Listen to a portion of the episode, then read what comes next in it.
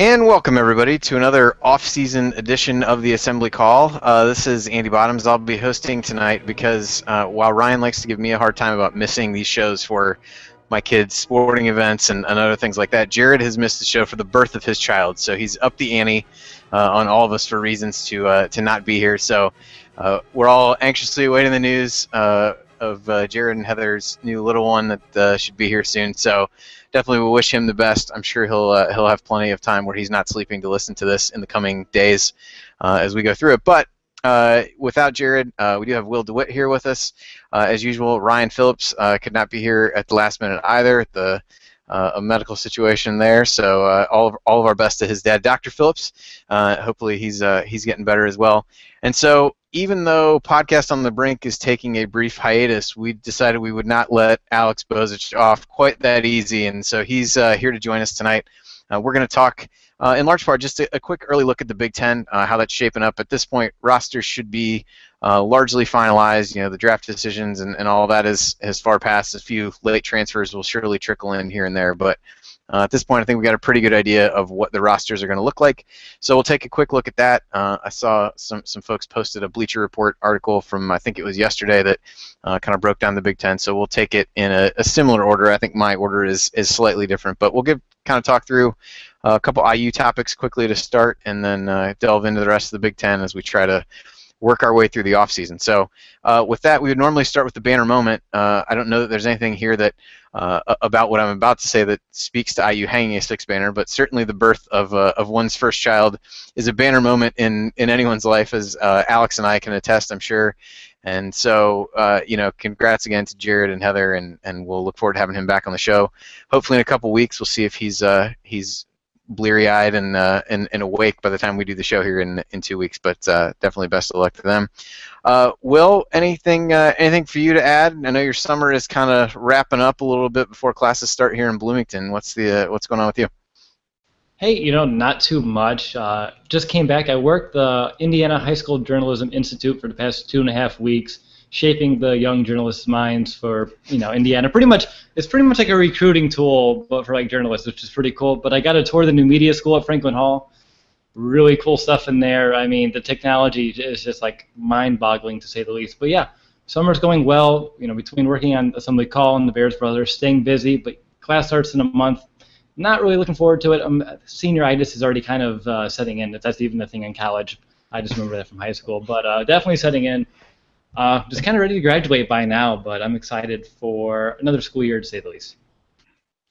I would urge you to cling to those days in college as long as you possibly can. So uh, and enjoy it. Uh, Alex, how about you? How's your uh, how's the the off season? Although covering IU basketball, I don't know that there's a true off season, but uh, at least the non-playing season going for you. Yeah, it's going pretty well. Thanks, uh, guys, for having me. I always uh, make it a habit to check the show out. So I appreciate the opportunity to join. Uh, you know, looking forward to the season actually getting started, though. You know, having some actual basketball to write about rather than just kind of guessing how things are going to play out here. So that's going to be a lot of fun. Also, getting looking forward to uh, getting a chance to check out the Assembly Hall renovations when that's all done. Um, although you know that's not expected to, to be all completed here until uh, a little bit further into the fall, but all in all, it's been a good off season, good quiet off season as far as the uh, off court news. So can't complain about that either. All right. Well, let's kind of jump in with a, a IU topic or two here first. We'll um, maybe touch on their schedule a little bit as we, uh, you know, get into the the Big Ten piece of things. But uh, you know, Jared brought this up when we were talking about topics. I think it's it's a good one. You know, we've spent a, a good part of the off season talking about um, the newcomers, uh, you know, inclusive of Josh Newkirk and and the sophomores to be uh, in, with Thomas and, and OG and Juwan. But you know, three of the guys who are going to be really important to this team are the you know the, the veterans, if you will, the Collin Hartman, uh, Robert Johnson, and uh, James Blackmon Jr. trio there. So, uh, you know, I think it's probably important we talk a little bit about what their roles are going to be. But I guess first let's talk health. Each of those three guys is coming off of some type of off-season surgery. Uh, Alex, what if any, uh, you know, things have you heard about how each of their recoveries is going so far? Well, Hartman didn't have surgery, just as you know, had the cast, so he's going to.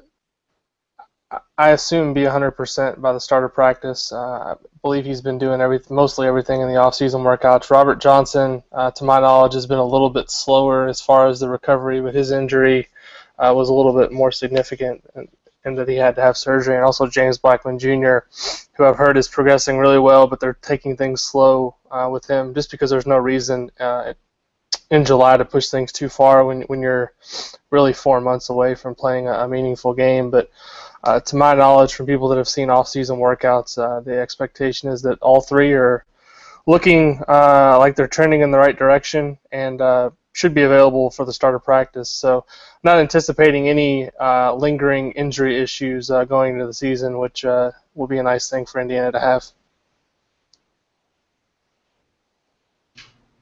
Well, I, Andy, I think you're still muted real quick. Uh, but I can go ahead and go real quick. I have a question. That, that I am. Go You're ahead. Good? You're good? Okay, I'll ask real quick. All right, so I recently read an article, I think it was from ESPN about a week ago, and they talked about like the most clutch players on each of the you know top 25 teams. And they had JBJ down for the most clutch player on our team, and the guy you want taking that last second shot. I want to know, do you agree with that? Do you think is he the guy on this roster who you want with the ball in their hands, like with 10 seconds to go? I would have to say Thomas Bryant, just given how efficient he was last year and his ability to draw fouls. Uh, obviously, if you need a three-point shot, you're not going to go to him. Um, but but I would say Bryant, based on everything I saw last season, uh, as being the most important player uh, for Indiana, uh, and also the most clutch player going into the season. So I, I think it's going to be huge um, for to see how Blackmon is um, and as far as his health and his defense this year. Uh, he's going to be a arguably maybe IU's leading scorer going into the season, but I don't necessarily agree with calling him the most clutch player considering he didn't uh, play any conference game last year. Yeah, when we talk about you know roles, Hartman is the you know the lone senior on the roster. Um, do, do you see his role expanding much from what he provided uh, last year. He's been asked to do a few different things over these last couple of seasons. I mean, what, what kind of role do you see him selling into based on the other personnel on this year's team?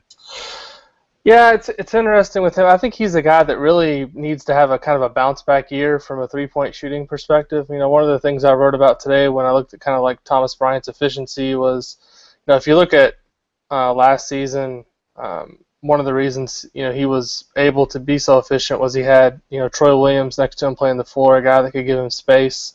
Um, this year, I think there's going to be a lot of opportunities still for Bryant to have uh, you know space on the floor, but Hartman's got to be a guy that can, if he's going to play the four at all, which I think he will sometimes, is going to be able to have to make three point shots. And last year he wasn't as good uh, in that regard as far as his on-court leadership role, I feel like he's always been a guy who's been a pretty solid leader on the court. Maybe not vocal leader, but as far as fundamentals and kind of directing guys where to be and, and kind of just, just playing the game the right way, playing smart. Uh, he's always kind of led by example in that regard. So I don't really think there's going to be a huge adjustment for him. But as far as the on-court vocal leader stuff, you know, I think this is going to be really Thomas Bryant's team as far as getting guys kind of – in line on the court. You know, I think he did some of that a little bit last year, and even though there are some other upperclassmen um, on the team, you know, with Yogi being gone, you know, I feel like Bryant really has a chance to step up into that role. And when you're the team's best player, um, you, you kind of lead by example, and I, I think it's going to be a huge opportunity in that regard for Bryant to do that. But you know, I do think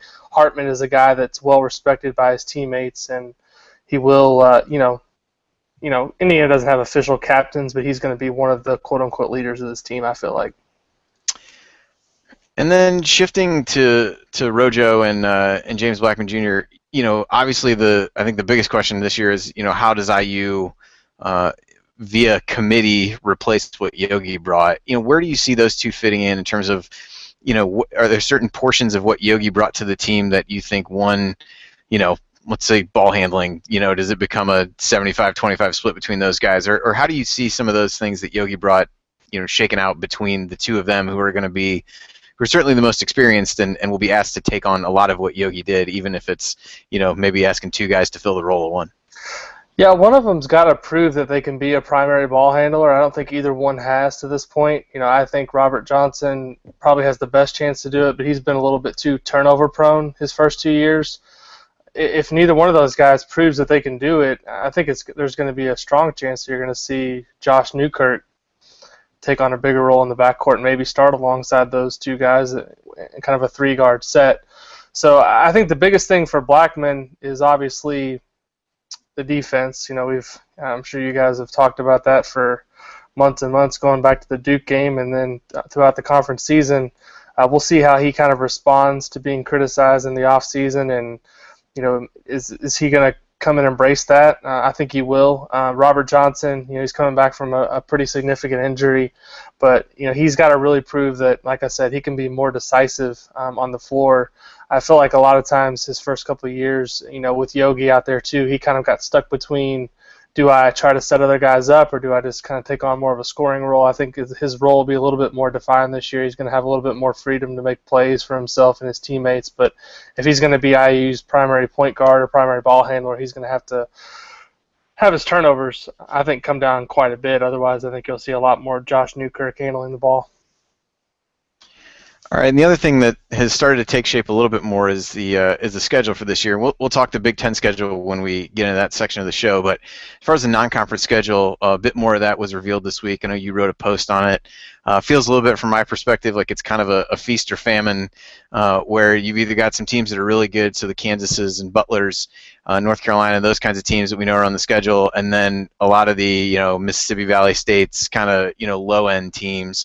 Uh, just kind of give people a brief, uh, if they haven't read, you know, what you put together, a brief overview of what we know so far and, and what's uh, yet to be announced. Yeah, it's it's like you said, feast or famine. I mean, the the high points are obviously the home game with North Carolina, which is going to be obviously an incredible atmosphere. You got the Louisville game and at Bankers Life on New Year's Eve, which should be another great game. Butler at Bankers Life Fieldhouse and the Crossroads Classic, and then what's uh, Kansas, the Armed Force Classic on Veterans Day to kind of open the season. Those are really the the high points, and you've also got the IPFW game, which which should be pretty solid up in Fort Wayne. A good chance for for fans in that part of the state to get a chance to watch Indiana play. But after that, like you said, it's really kind of bottom of the barrel in terms of the opponents. I mean, Southeast Missouri State, you know, sub 300 team. UMass Lowell, I think, is pretty low as well. Mississippi Valley State and Liberty. I mean, those are kind of the nine that we know at this point. I think there's going to be four more, and if I'm guessing what the other four are going to be, uh, it's going to be more towards the uh, lower end teams than the higher end. Uh, you know, usually what we've seen in the past is four or five pretty good non-conference game, and the rest kind of fill out your home schedule. Uh, that's unfortunately I think the nature of the beast in college basketball right now is these guarantee games in every program. You know, I know a lot of IU fans like to grumble and complain, and you know, I don't blame them if you're paying that much for season tickets and you've got eight or nine games that are just absolute, pretty much exhibitions where the other team's going to get run off the floor. Um, you know, it's it's a lot to ask somebody to pay 30, 40 bucks a, a pop and parking and the time to go watch that, but you know, these these programs have to schedule home dates. Essentially, uh, they're buying uh, the other team to come there. You know, paying them a certain amount of money with no guarantee of a return game to their venue. So, you know, I think the the rest of the schedule, unless they're barring un, some unforeseen uh, development that we haven't heard, which uh, this late in the summer I wouldn't expect it to be any marquee opponent. That's pretty much going to be the meat of the schedule. Is those four or five games being really good, and then everything else uh, kind of being towards the bottom. I think if there's one valid complaint there, um, you know, I would like to see maybe more games like in the 150 to 200 range, maybe some in-state teams, maybe some teams more in the Midwest, this part of the country. I mean, there's just no natural draw for you know fans to want to see Mississippi Valley State or UMass Lowell or um, who's in Liberty. Some you know some of these programs are just there's just nobody to get excited about. Maybe if you had some teams maybe uh, from the Midwest or even bordering states where teams kind of where, where fans kind of had at least a bit of a little bit of familiarity with the programs. It could generate a little bit of excitement. And obviously you don't like to see the the uh, teams with the, the RPI over 300 because it just does really nothing from your pro for your profile as you know as you know. Uh, Yep. Well, I mean, I guess that's a good a good segue, Zane. Well, one, one quick thing to kind of touch on on there, uh, the College Basketball Talk podcast that uh, Rob Dauster does, um, and I think uh, Raphielle Johnson was on with him this this last time. I think they had one come out recently. They talked a lot about um, some of the non-conference scheduling issues some of these schools face. Talk a little bit about some of the you know financial aspect that, that you referenced, Alex. I think that's kind of a good listen. People you know, I, I agree uh, with the frustration of what what people are paying for tickets. It does give some view into it. I, am I fall in your camp though of like you could probably do a little bit better and still get winnable games that uh, you know that aren't gonna gonna hurt you in the end. But uh, you know probably as good a segue as any to our uh, to our sponsor for tonight, which is SeatGeek. So obviously a little bit early to start thinking about basketball tickets, but uh, football season is quickly closing in. Uh, places. Uh, certainly, Cincinnati is not one of them, but pennant races are starting to heat up in, in baseball. Concert season still got a little bit of ways to go, and so uh, if you're looking for tickets, we would certainly recommend everybody check out SeatGeek. Uh, we've talked about this before. I know Jared and I have both, uh, you know, had positive experiences and shared those with everybody. Uh, really takes some of the confusion out of the, the ticket buying process. Straightforward pricing. You understand what you're going to get uh, the minute you look at the tickets, and it, it has a deal rater that lets you understand you know, for that venue, for that game, are you getting a good deal? Are you getting the most for your money? And so they do those price comparisons, pull everything together, and give you a chance to get the tickets uh, you want uh, at a good price. So if you want to take advantage of the deal uh, that we can get here, get you through the assembly call, uh, just go to the SeatGeek app, go to the settings tab, and add a promo code, and then enter the promo code assembly.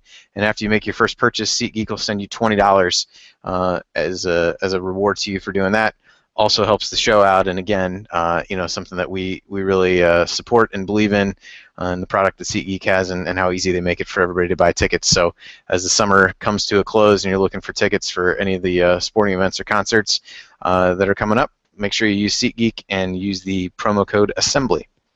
So, with that, we will dive into the Big Ten, and I did this uh, kind of. I, I tried to tier the teams out a little bit as best uh, as best I could, and where I thought they fit in.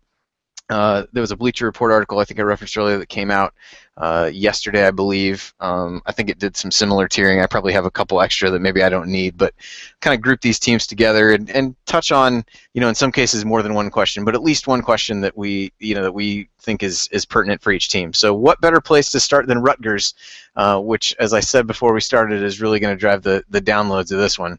Uh, Alex asked in the chat if there was a separate Rutgers tier. I've chosen to uh, to put them in with others, uh, and we'll we'll see how it goes. So. Uh, you know, they're the only team in the league that has a new coach. I don't really count Greg Gard in that, although he has become the permanent coach. So they've got uh, Steve Pikiell from uh, Stony Brook, who had a, a, good season there, got them to the tournament. Uh, but they don't have, well, they do have four guys who come back that, that averaged in double figures last year, one of them in, in limited action. Um, they don't have anybody that has an offensive rating over 100 uh, that's returning from the team. So I guess the best question is, is there any reason to believe – that they don't finish last in the league again this year. Will, do you want to take that, or do you want me to chime in? I mean, I can take that. I can say no, and then we can move on, right? there you go. We'll both say no. No, I, th- I think here's the only thing I'll say about Rutgers. I think Corey Sanders is fun to watch sometimes. Uh, that's about really the only reason to watch a Rutgers game at this point, or if they're playing Indiana from an IU fan perspective. But that's uh, that's going to be a long, uh, long road ahead for Steve Pike. I hope he's, I hope he's being compensated well. We'll leave it at that. Yeah, they, they've got uh, they do have a few guys there. Just the depth and the overall talent level isn't there. I know you did a piece, uh, I think it was yesterday, on recruiting and incoming classes, and they just, you know, they've got some guys coming in, but they don't rank very high, and they just need so much help. It's not really a, a great place to start. So we'll quickly move on to Minnesota, which um, I think the range of outcomes for them is pretty wide. Uh, there's a couple teams like this. I'd say that there probably are. I think from a talent perspective, they've got a lot of newcomers. Uh, in some cases, that uh, you know could be good. So they've got some transfers. Uh, they've got Amir Coffey, who's one of the guys uh, you highlighted. I think it was last week on on a list of five impact newcomers in the league. So they've got a lot of new pieces to fit together. Uh, Nate Mason is still there. Jordan Murphy played pretty well last year. So they've got a couple guys there. Um, but Pitino's on the hot seat, and and you know he's 16 and 38 in league play over the last three years. So um, I think he's on the hot seat, rightfully so, for that. There's some off-court issues, particularly with uh, I think Reggie Lynch. I know Lynch is the last name. Um, transfer from uh, Illinois State, so his status for this season is, is up in the air. Um, how do you, I guess, talk a little bit about Amir Coffey, kind of what made you select him, and, and how do you think he fits in uh, among all those other new pieces uh, in Minnesota? Well, my basis for including him was basically you know, Minnesota does not have a lot of elite top level talent. So anytime they bring in a player who's a consensus top 50 player, that that is automatically going to raise some eyebrows uh, from you know just the standpoint of this isn't a player that typically goes to Minnesota. Amir Coffey's from Minnesota though. Uh, Richard Pitino was able to sell him on probably the fact staying home and also uh, the playing time that he could offer him right away. So I would expect, um, just reasonably thinking about this, that if Richard Pitino wants to keep his job beyond this year, even if they're not going to win a lot of games this year, you play young guys, uh, and he brought in a pretty solid recruiting class. So you play these young guys and you try to sell people on, you know, one more year. I think his buyout's pretty substantial too. So there, it's no guarantee that he's gone after this season. Amir Coffey is a six-seven wing guy that can really score and shoot. Uh, he's based on the opportunity that he's going to have, he's going to be able to put up some numbers. Will he be efficient right away with kind of the talent that's around him? I'm not necessarily sure on that. I think Minnesota's still got some problems as far as their big guy situation. Lynch was going to be a big part of that, but the off season or the off court problems are kind of still lingering there. Uh, if he can't play, I think that's a pretty significant loss. But but Minnesota did upgrade. I feel like overall their talent level will that translate into significantly more Big Ten wins? I don't necessarily believe so, but I think they're going to be better than they were last year, which was pretty bad. That is that is a fair assessment, I would say. Uh, Nebraska is the other team I had in this this lower tier, and a lot of that has to do with the late transfer of Andrew White. They were already losing Shavon Shields, and so without those two guys, they've only got two guys back that scored over five points a game last year. Um, with White leaving so late, there really wasn't a way to you know recruit for anybody to replace him. I think they signed a JUCO guy uh, to fill his scholarship, but they seem poised to take a pretty big step back. Uh, and I think that Bleacher Report piece even picked them to finish last. Um, you know, do you see anybody on that roster that can pick up some of that scoring slack, or are they are they just going to be in a world of hurt this year? Yeah, I was actually when I did my off-season power rankings uh, back in late May after the NBA draft deadline. At the time, Andrew White was coming back, or we thought he was coming back to Nebraska. I was actually a little higher on them than a lot of people. I had him eighth. I thought Andrew White was going to be an All Big Ten type player next year, and you know I liked the fact that they were adding Anton Gill, who's an athletic guard who transferred from Louisville, former top 50 recruit, maybe with a change of scenery and better, you know, a better situation for him in Lincoln, he would be a, another guy that they would have on the perimeter that could score. Now as you mentioned, they lose their best player, uh, undoubtedly, in White. I think, you know, I, I don't know that I would pick them to finish 12th, but I would definitely have them in my bottom four or five at this point. They do have some young, nice player. You know, I think Glynn Watson's, you know, a promising young point guard. Uh, their two front court players, Jack McVeigh and Michael Jacobson, showed some, you know, some promise at times last year, but but without White, that's a pretty big piece of production to, to replace this late in the game. And you know, I definitely do see them kind of in that bottom tier of the Big Ten at this point, based on his departure. All right, so kind of move to my my next tier. Um, I don't know if I, I have a great order for these teams, but I'll do Northwestern first. Um, so you know the tournament drought continued last year. Uh, I think people had high hopes coming in. They lost Vic Law before the season. So now, much to the delight of IU fans, Tre Demps is finally gone. Uh, Alex Olah is gone, um, but Law is back from injury, and so they've got a decent core of guys there. Um, but when you really look at the things that they did um, from an efficiency standpoint, I think Demps and Olah were a pretty big part of those. Um, you know, Demps had a really low turnover rate. Olah was good on the glass. You know, shot shot twos well. Um, so it, it's hard to try to figure out um, you know how they overcome that. You know, Will, what are what are your thoughts on Northwestern as we head into this year? Uh, you know, obviously, I mean, I think they're gonna have a tough time replacing both Demps and Olah right now. I mean, Law could only do so much, but that could just be me. Um, Alex, what do you think? I really think they are gonna have a tough time this season. Yeah, the the biggest thing for me isn't Demps, it's Olah. Who's their big man? I mean, they got Dererk Pardon, uh, who's had like what a couple of good games when he took the red shirt off last year, and then kind of faded. Uh, they got a, a, freshman Barrett Benson who I saw quite a bit on the AAU circuit that can play a little bit. Uh, I think his I think his dad played at Purdue, um, so he's got some you know he, he's got some talent. He's a top 150 recruit, but you know there's some really good big men in the Big Ten, and Alex Olah. Uh, I feel like was a little bit underrated. You know, he wasn't a great athlete. He wasn't explosive, explosive, but he could score in a variety of ways. He he could at least you know assert himself a little bit in the paint. Uh, I think their backcourt situation is actually going to be uh, pretty good with, with with Bryant McIntosh, who I like quite a bit. You know, I, th- I think Vic Law's got a chance to be a really good wing player. I don't know that this is the year that Northwestern uh, makes the tournament, but I actually do think that uh, they've improved their overall talent level. They've got a couple of, like I said, nice top 150 recruits. Uh, they, they, did lose Demps and Olah, but they really never won anything with those guys either. I mean, they were just kind of middle of the road with those two guys. So, so maybe you know, kind of adding Law and, and Bryant McIntosh being a year older kind of gives Northwestern a chance to make a little bit of a jump. I wouldn't put it, I wouldn't put it totally out of the question. All right, let's talk Penn State. Uh, they lose Brandon Taylor, who led them in scoring and rebounding, but they had a really good recruiting class. I think they're around, I think at the 247 rankings, I think they're around 30th or so. Uh, a couple guys that were on the IU radar, uh, at least for some period of time, and Tony Carr and Lamar Stevens. And they've got six guys back who played double digit minutes last year. Now, not a lot of those guys scored very well.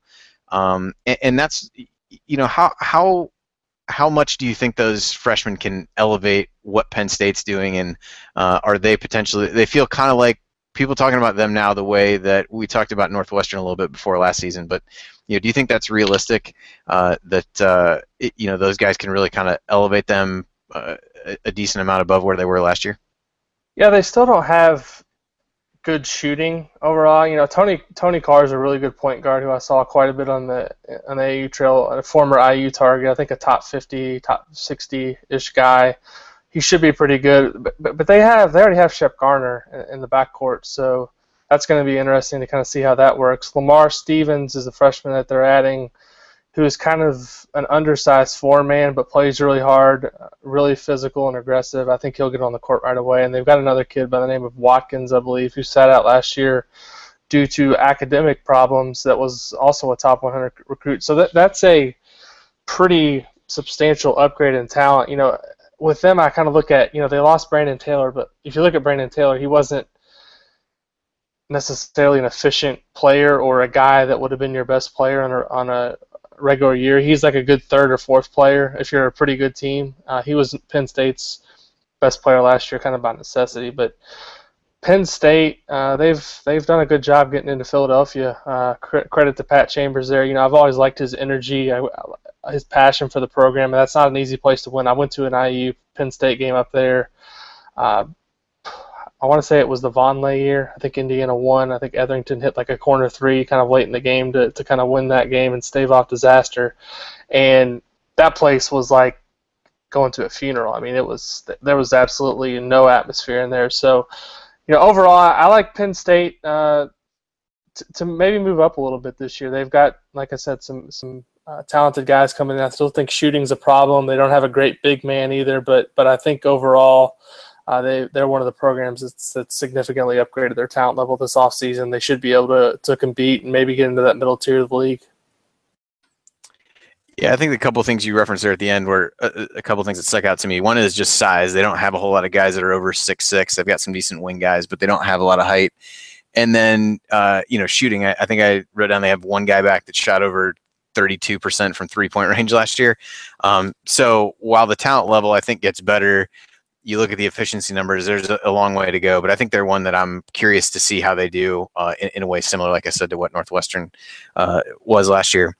Uh, the last team I had in this group was Illinois. Um, so John Groce, uh, obviously on the hot seat, although I know he got a, a commitment from a, a big recruit that they had been trying to get uh, for next year. So maybe that buys him a little time. Uh, this feels a lot like I feel like I've heard this argument made a lot for IU football over the years. Of they, they pretty much have everybody back. They lost Kendrick Nunn, who got uh, you know I think suspended and then eventually transferred. But other than that, like everybody's back now. Um, this is where the IU football argument comes in. It would be like, well, the defense has almost everybody back. Well, if you have almost everybody back from a team that really wasn't very good, um, is that a good thing or a bad thing? And that's kind of where you know, I came down in Illinois. While it's great to have these guys back, what have they really done to say having them back is going to be a good thing? So, um, you know, does that even matter to you? And and I guess maybe more than that, they really didn't have an inside presence at all a year ago. Um, you know, Thorne got injured early in the season, and they really don't have a lot of size. Um, do you see that changing this year, and they can get to be a little more balanced versus you know being as perimeter oriented as they were last year? Yeah, there's a lot of questions here because they're getting Mike Thorne back. Uh, he got, I think, a sixth year, I want to say, of eligibility, so he's going to be yeah, that's right. able to play. Um, when he played last year, he actually wasn't a bad player. He gives them a, a, more traditional post presence um, rather than Maverick Morgan, who's really just a kind of a big guy that likes to shoot on the perimeter um, that kind of force him to that spot. And they, they're also getting Leron Black back after his, I think, suspension for the first four, six games next season. He's a, you know, another guy who was kind of showed some promise his first year and then was injured. Uh, I think for the, the majority of last year, uh, sat out. So those are two potentially impactful front court pieces. Uh, that they bring back. And they also bring back Tracy Abrams potentially if he can stay healthy because he sat out the last two years with an injury. And then uh, they lost Khalid Lewis, uh, who was a, point guard, but they brought in Te'Jon Lucas, who I think is the top 150 point guard recruit. So that should be an upgrade there. So overall, you know, the Nunn loss hurts a little bit for me because I, you know, I thought he was one of their more dynamic, versatile playmakers. You know, if Jalen Coleman Lands can make a, a, nice jump as far as you know being a, a, perimeter, a good perimeter scorer, Malcolm Hill is still one of the best players in the Big Ten. I think there's some pieces here to be better uh, for Illinois. And you mentioned the recruit that they got, Jeremiah Tilmon, who's a borderline five star big man uh, that Illinois got to commit for the uh, class of 2017. It's going to be a tough call uh, for Illinois. Uh, they're they're going to have, you know, I feel like maybe an NIT season, and at that point, is it is that going to be enough to save John Groce uh, with a recruit like that coming in?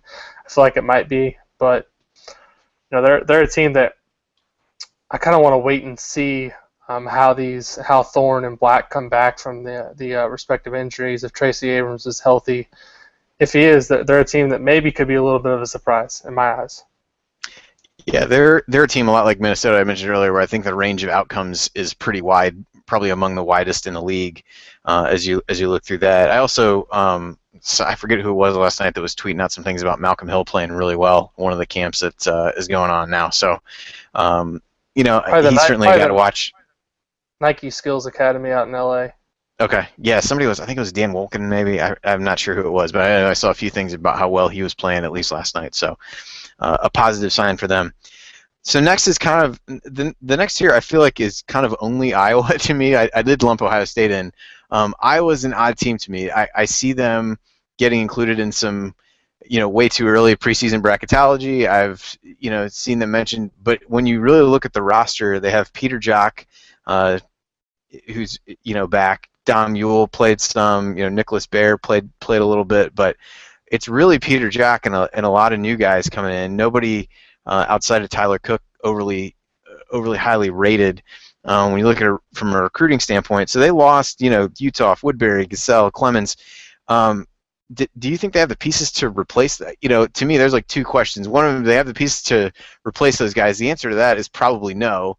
Uh, maybe the better question is like, is there enough there to kind of keep the wheels on? They're going to fall off, but you know, how how big is that drop off going to be from last year to this year? I mean, the wheels didn't even stay on last year, and they had you know four seniors. I mean, the, it was like you. This was a team that, correct me if I'm, I'm wrong. At one point, you probably had on the one or two line of a bracketology and I don't, I don't like to talk about that, but that may be that may be accurate at some point. Well, you know, they they completely torpedoed, and I don't know if it was Fran McCaffery, I don't know if it was the players, I don't know if it was a combination of the two things. But as you said, I mean, Peter Jok's they're really their only notable returning player. Um, you're making a lot of assumptions on other guys replacing production to even think that they're going to sniff the tournament. You know, I had them ninth in my Big Ten power rankings. If I were to redo them at this point, I may even put them a little bit further down because overall their their upside to me just isn't. Uh, you you don't really know who the point guard's going to be. You don't have a great big man. Uh, you got Peter Jok. I mean, is Peter Jok going to go out and score 25 a game? I mean, none of these other guys have really proven that they can be um, reliable contributors uh, with more minutes at the Big Ten level. So Iowa to me has got a, a ton of question marks. They're a team that you know, if, if a guy like Ahmad Wagner kind of comes on and has a really good uh, season, could be a team that is decent in the Big Ten, but I also feel like they have a chance to uh, finish 10th or 11th. That's kind of how uh, I see them going at this point. Yeah, so Ohio State was who I had up next. Um, they've got their top six scorers back, so I think that's a positive. They had, I think their Big Ten record was a little bit inflated last year based on how their schedule played out. I mean, when it really came down to it, they hadn't beaten, uh, they hadn't lost to many, if any, teams they, you know, shouldn't have lost to, but they also really hadn't beaten anybody either. So, um, you know, again, it's kind of that question of, is it great to have this many guys back? Uh, you know, outside shooting is a concern. They don't have a ton of height on the roster, although you know the addition of uh, Derek Funderburk helps with that uh, a bit as a freshman. Um, but you know, they had some pretty big issues last year in two-point shooting and offensive rebounding. Um, without, you know, do you think Funderburk really helps that uh, all that much, or, or, you know, how do you see them improving on their areas of weakness from last year, and, and is that enough to get them back in the tournament? I would say no on getting back to the tournament, unless, to me, kind of the X factor for them is Jae'Sean Tate you know, he was kind of so up and down, injured last year.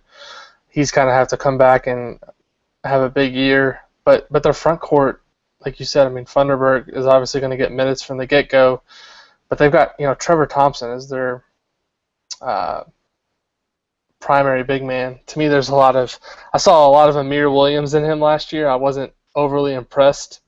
Uh, with, oh, you're uh, you're going Rothstein on us now. So much Amir Williams and that, that's not a Rothstein's usually complimenting guys. I'm I'm putting somebody down when I compare them to Amir Williams, but you know, to me, it's just like Jaquan Lyle too is a talented player, but is he like a, a Big Ten level point guard that you want with the ball in your hands in a close half court game? I'm going to argue no.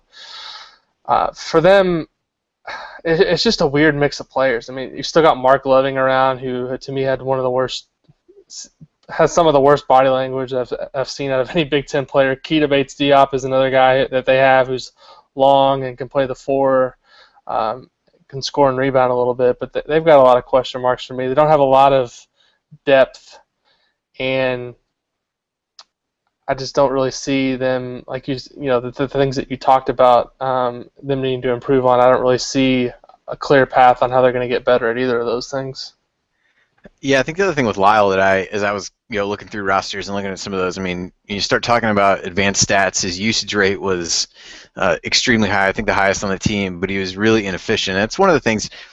You know, how much does some of these, you know, the, the the best thing about freshmen is that they become sophomores, has has been said before. But it's you know kind of the question of how does he evolve year over year, kind of take some of the the bad, inefficient parts out of his game and get better. Because it's anything like last year, he's going to have the ball in his hands a lot.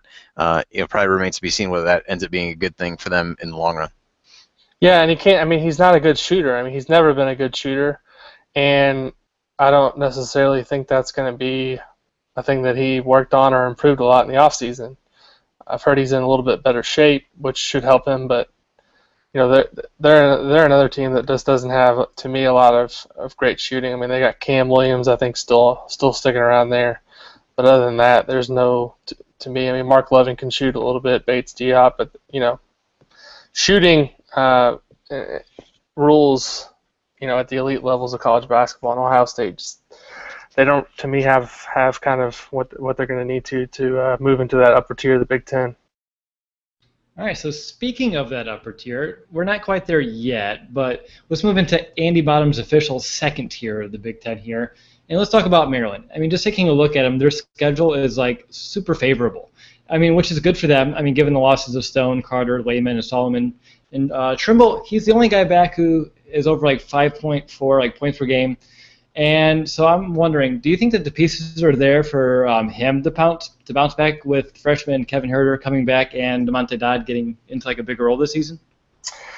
Yeah, I'm actually buying Maryland as maybe being higher than the second tier um, in terms of the final standings of the, of the conference because of what you mentioned with the schedule. They've got a really favorable schedule. When I kind of looked at the top eight teams and projected uh, kind of the schedules for next season, they had the easiest I like Trimble to bounce back. You know, I, there was something I didn't like last year about Sulaimon. I don't know exactly what it was. It just kind of felt like a weird fit. You know, I felt like Trimble wasn't healthy either all the season. I think he kind of battled some nagging injuries.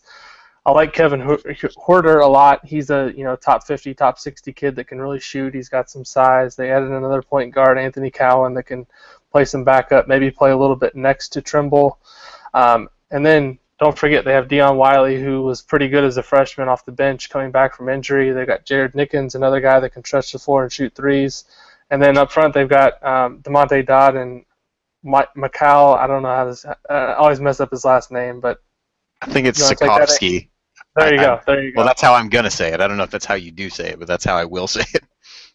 Yeah. I, overall, I just think they've got a pretty talented roster. You know, I, I, I wasn't necessarily a huge Diamond Stone fan either. I, I don't feel like he was necessarily a guy that really cared too much. I, I, you know, I don't want to throw the guy under the bus, but you know, it was pretty much determined before he went to Maryland that it was a one-year stop for him. So he didn't really have a lot invested in, in seeing the program succeed.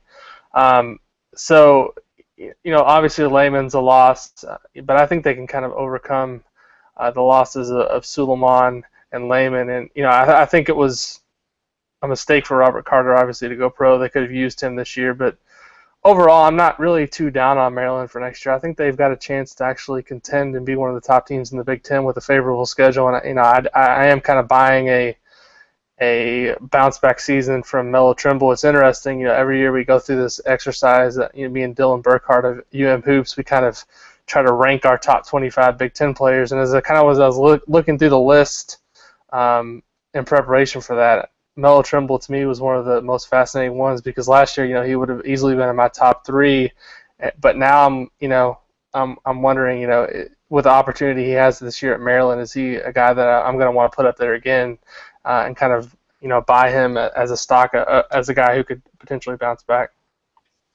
Yeah, I think it'll be interesting to see. I mean, he's one where there is a lot on his shoulders um, because there really isn't a lot uh, of sure things coming back for sure. And one of the things that was talked about so much last year is why weren't they better uh, than what they were, and the pieces they had just maybe didn't fit together as well as everybody thought they would with with having to try to play, you know, all three of Stone, Carter, and Layman at the same time. Well, now you've kind of gone to the other extreme of that of you've got a lot of flexibility because it's not, you know, obvious who's gonna uh, who's going to be there. I think the big questions for me are, you know, up front, how does Dodd do in a in a bigger role? Um, they've got LG Gill um, coming in from uh, yeah, from Maryland, yeah. so he'll he'll help a little bit uh, in that regard as well. Um, I think I said from Maryland. That's not where he's from. Um, but uh, Duquesne. He's from he, he from, transferred from Duquesne. Duquesne. Okay, and so you know those things those things will be interesting. I think uh, you know they'll they'll be still be pretty good on the perimeter. It's just a matter of you know how how Trimble can bounce back, um, but maybe his role is a bit more clear this year, and there are fewer guys that he feels like as the point guard he has to uh, he has to keep happy, and, and maybe that helps a little bit. Yeah, I think there's a chemistry potential there for things to be better um, this year. I think it says something that some of those other guys left and he came back. It may tell you that he's got some closer friends on the team, maybe in Wiley and Nickens that are kind of came in with him that he wanted to play another year with. You know, obviously his NBA future was a little bit uncertain, but he's definitely a guy that could have probably got a D League invite or something similar to what Troy Williams got if he would have went. So, you know, I think he feels like he's got something to prove. He was the preseason Big Ten Player of the Year last year. Let's not forget, you know, how good he was as a freshman. Um, really good at drawing fouls. So, you know, I'm maybe a little bit higher on Maryland than most, but with that favorable schedule, and, and I feel like a really good point guard, I, they've got a chance to me to contend in the league. All right, so moving on to Michigan, guys. Um, you know, last season they got used to playing without LeVert, so I mean that loss is going to be mitigated to like some extent. But the questions still surround the team, including like how much better can their three-point shooting get, and then whether or not Donald and Wagner can continue to progress and provide a presence in the front line. Alex, what do you think? Yeah, Michigan's an interesting team for me because they they kind of you know obviously saved their season at IU's expense in the Big Ten tournament, and then I think won one won one of the uh, the the playing game. I think it was in the NCAA tournament. I think they won one of those uh, first four games, and then actually lost to Notre Dame. So they were um, to me a bit of a disappointment last year, but most of that was based off the fact that they were never a complete team with LeVert being out, and then they kind of had to adjust to to him being on the sidelines. This year, you know, they they've got to have Derrick Walton healthy. I feel like he's kind of has to be be the guy for them. Uh, they've they've got some nice perimeter guys though. Muhammad Ali Abdul Rahman, Duncan Robinson, who was a really good uh, three point shooter uh, the first half of the season, then kind of faded off and then you've also got um, who is who's the other uh, Zavier Simpson, a top 50 guy that, that's coming in as a, uh, a point guard recruit. So uh, they've got they've got a nice uh, perimeter core. I think Mark Donnal is one of the more underrated uh, guys uh, in the Big Ten as far as the front court goes. So they're they're a team that I'm looking at probably finishing somewhere there in that top six. they've got a tougher schedule though. looking at kind of who they play next year, I had it pulled up here. it's not loading anymore now, but but but they're they're right there near the top as far as the schedule difficulty goes. So it's going to be, uh, I think, an NCAA tournament team from Michigan, but they've got to um, really shore up their front court, as you mentioned, and then make sure Derrick Walton's healthy because uh, they, are going to need him to run the point.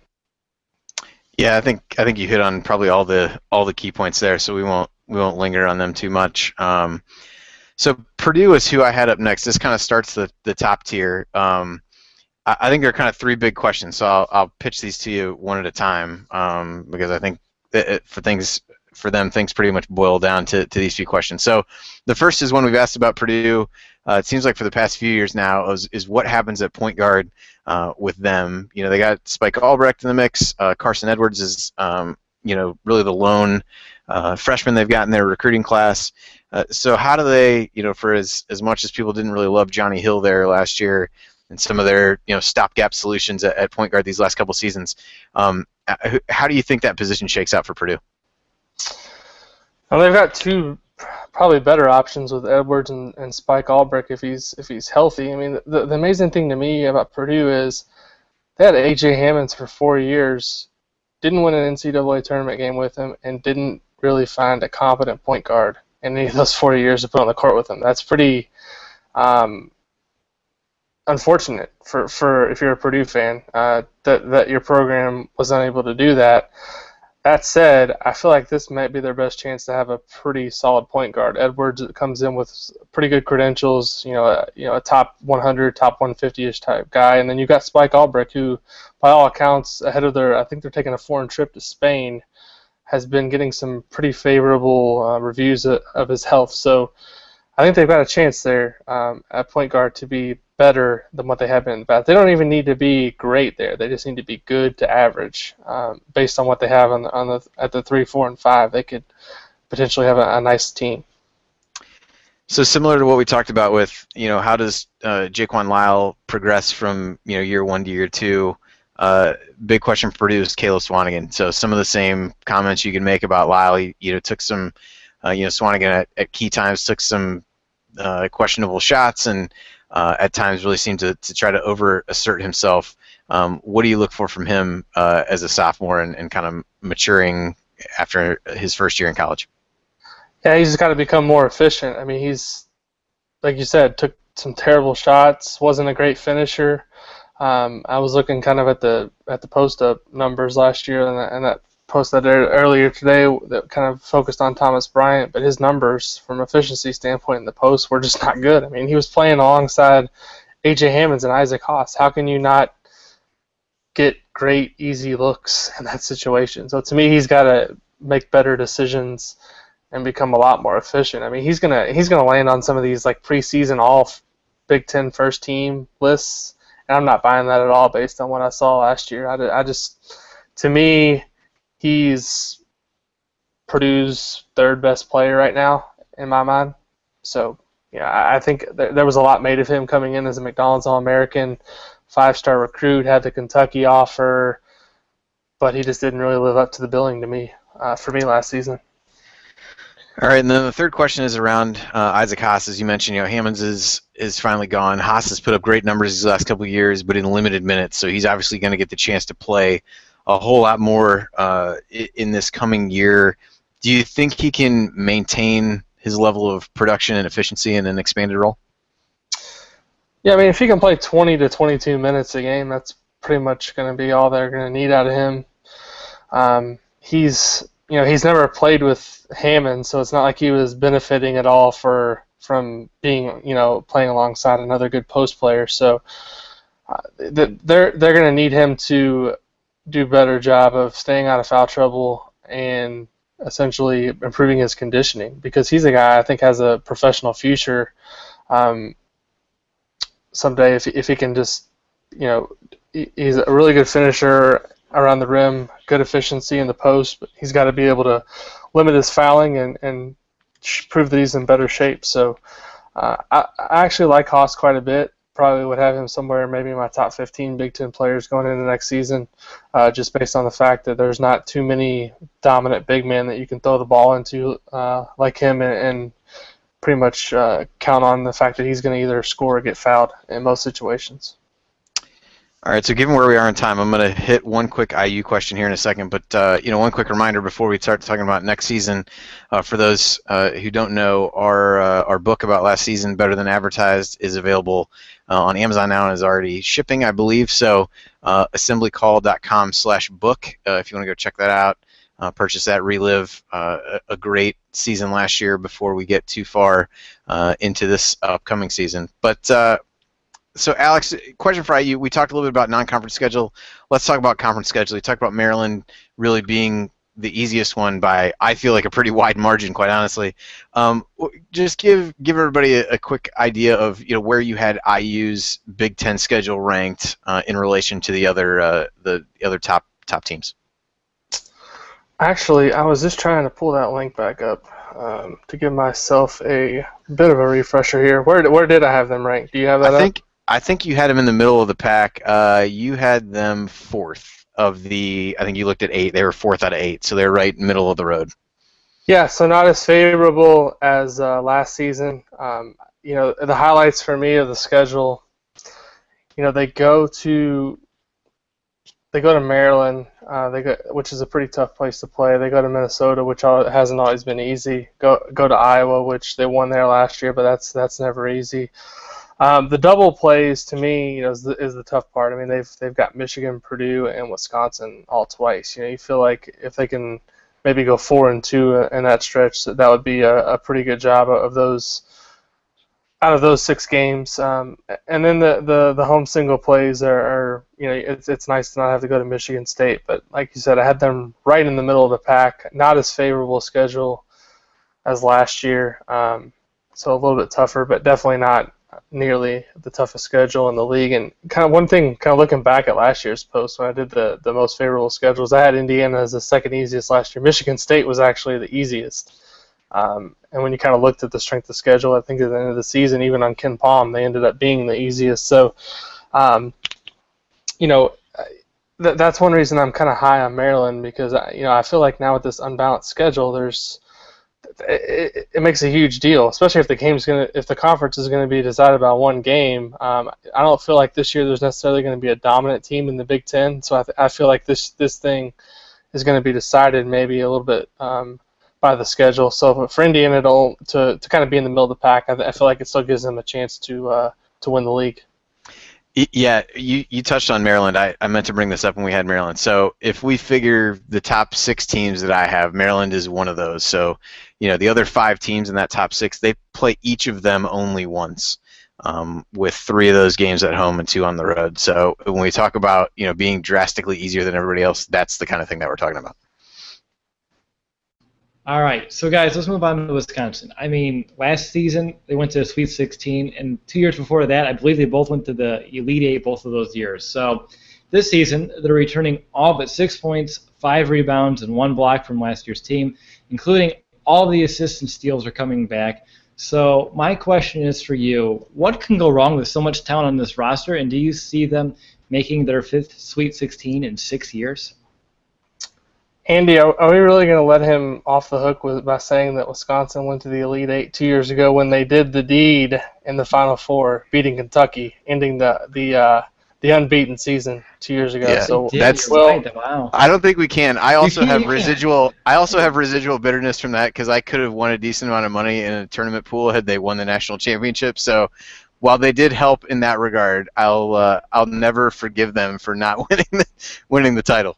But yeah, I, yeah, we can't we can't let that go. We can't let that go unmentioned for sure. You, you would have you would you, you would have won money if Wisconsin would have won. Is that what you're saying? Yeah, yeah. Okay. I had uh, I had picked them in my in my pool. So in addition to them, it, it was it, it, felt wrong to have to put myself in a position to root for them. But uh, I was just making been... sure.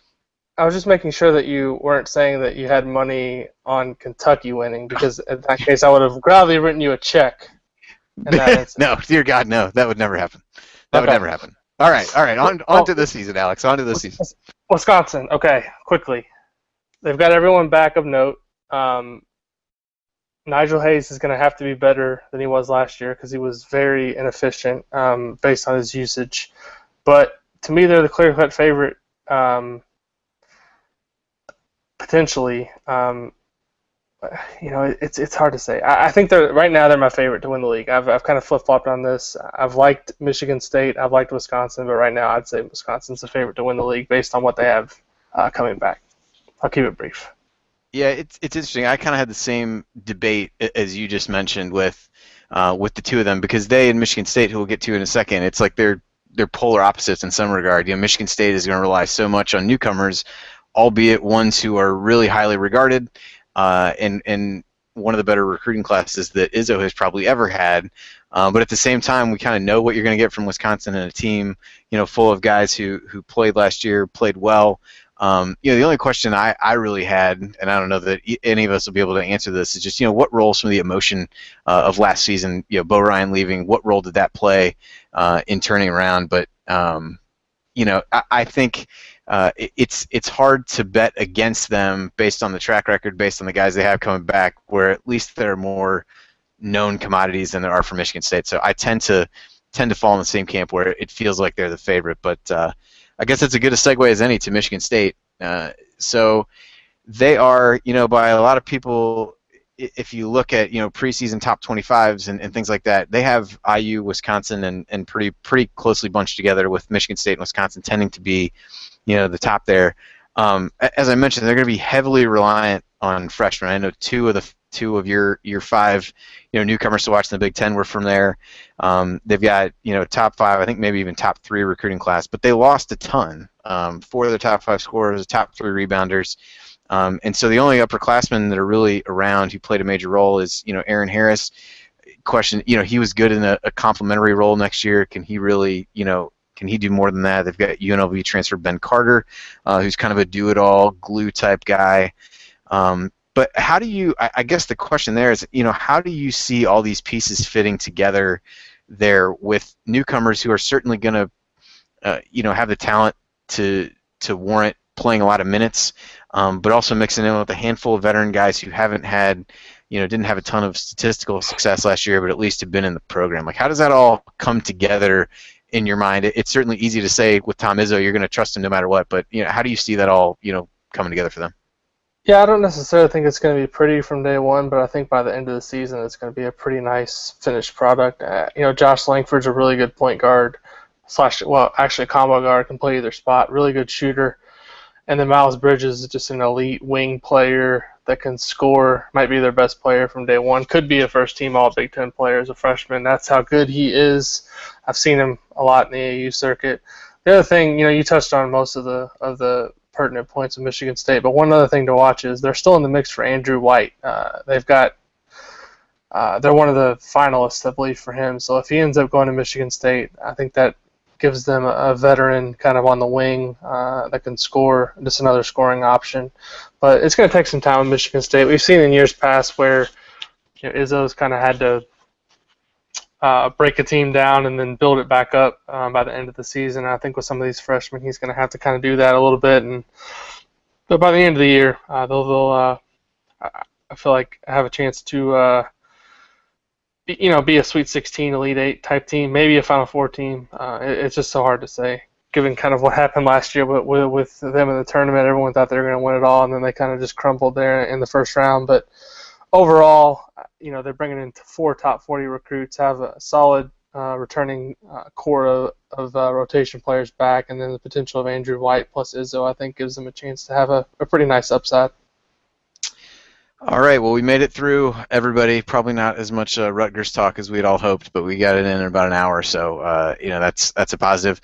Um, Alex, just real quick, you know, what do you, what are you have coming up next uh, on the site as you kind of move your way through the off season?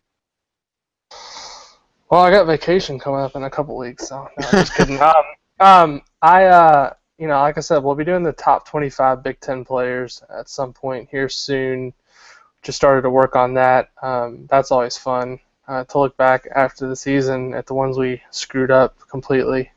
Um, and then we'll, you know, kind of dig into a lot of the preseason content here not too not too long from now. Uh, September we'll kind of go through the all the Big Ten teams one by one, do the IU player profiles, and before you know it, Hoosier Hysteria will be uh, here. Hopefully you guys can uh, make it down this year to another game, and uh, we can do another meetup. I think that'd be a lot of fun. So looking forward to another season. Uh, enjoy your guys' show, your coverage, and uh, thanks for having me on. I really appreciate it.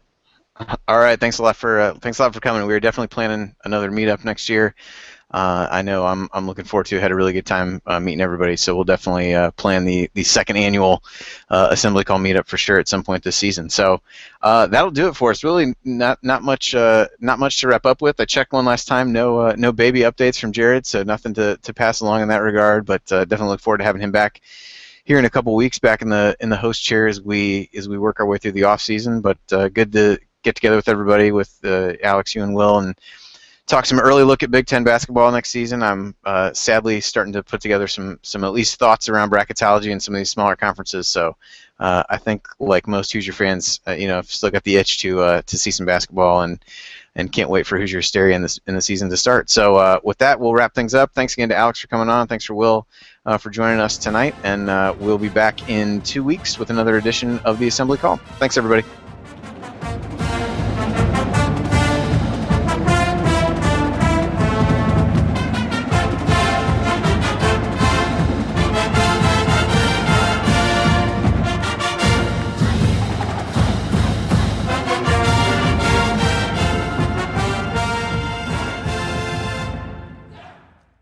Look, staying healthy isn't easy. Watching your diet, hitting the gym, avoiding stress. But a good night's rest helps boost your overall health and wellness. And it couldn't be easier. The new Sleep Number 360 Smart Bed is the only bed that effortlessly adjusts and responds to both of you. The result? You wake up ready for anything. Proven quality sleep is life changing sleep. And now, the new Queen Sleep Number 360 P5 Smart Bed is only $17.99. Save $600. Only for a limited time. To learn more, go to sleepnumber.com. With the powerful combination of Michelin X1 tires and the Michelin Energy Guard aerodynamic solution on your truck, you can save 17 gallons every 1,000 miles. Go to business.michelinman.com slash fuel saver for details. Have you ever wondered how to say good morning in Italian? Or what is goodbye in French? You can ask Alexa. Just say, What is happy birthday in German? Or how do you say hello in Japanese? Do you want to know how to say I love you in Spanish? Ask Alexa and start learning a new language today.